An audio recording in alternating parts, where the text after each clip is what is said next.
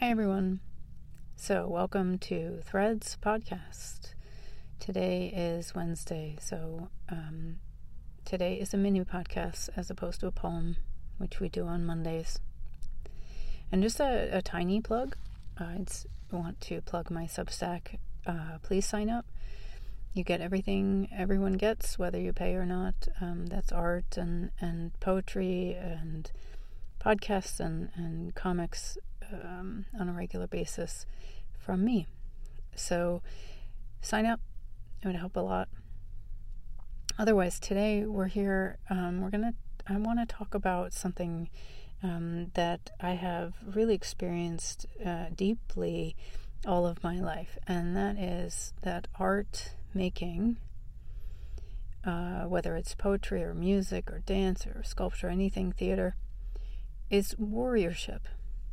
And I mean that in a personal sense of the courage it takes to express oneself, but also in a cultural sense that art is kind of like a war that we wage um, to um, exert influence on other forces like hate and uh, bigotry and things like that, where we find um, compassion in the narratives that we um, put on the page, which are our way of finding um, compassion for ourselves. Uh, and that's not how everyone relates to art, but it's just how I have always seen it.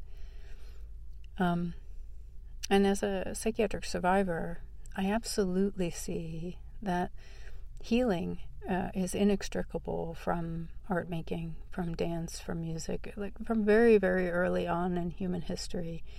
These processes were were connected, and um, we so often forget that nowadays. Healing is this med- medical, um, uh, dry, scientific um, process of, of taking a pill when actually, you know, for so many thousands and thousands of years, it was related directly to the creation and the participation in art uh, making and dance and things like that. When I say art, I usually mean all the arts. Um, so I have this piece that I wrote. It started as a poem, um, but I created it uh, as a prose piece uh, a bit. So I'll read that. Making art, poetry, music is like a secret war we wage. And I am a soldier drunk on berry juice, that sacred mead of the muse of inspiration and hope and remembering how much dreams can matter. And I am trying to save the world with the sound of some words. And when that doesn't work, I stomp my feet and I scream out and sing to the beat of the drums. As the heartbreaker's heart, my heart, is pumping blood out into my limbs and that bomb is always hanging overhead, and I am a soldier dreaming of a better way with paint and power and pain. Swinging my words, my sword, in the forest while I suffer the disorientation of metaphor and the pathless paths of the other world, the rages and the riddles there. And I am weary and the way is somewhat gone from me. But I am a soldier, and I try to save what's left. Yet I was wounded in this war of everyone else's angels and the songs that they sing, the rhythms of hate, of red and rage, and always of the end of things.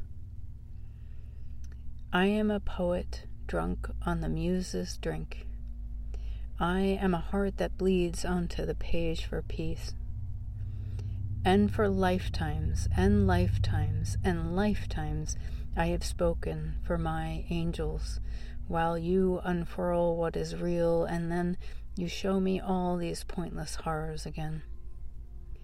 Yet I am here, I am at your gates, with your blood on the edge of my words, while I search the sky for my regrets. Thank you so much, everyone, for listening.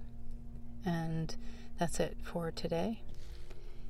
And as always, take care of yourself and each other.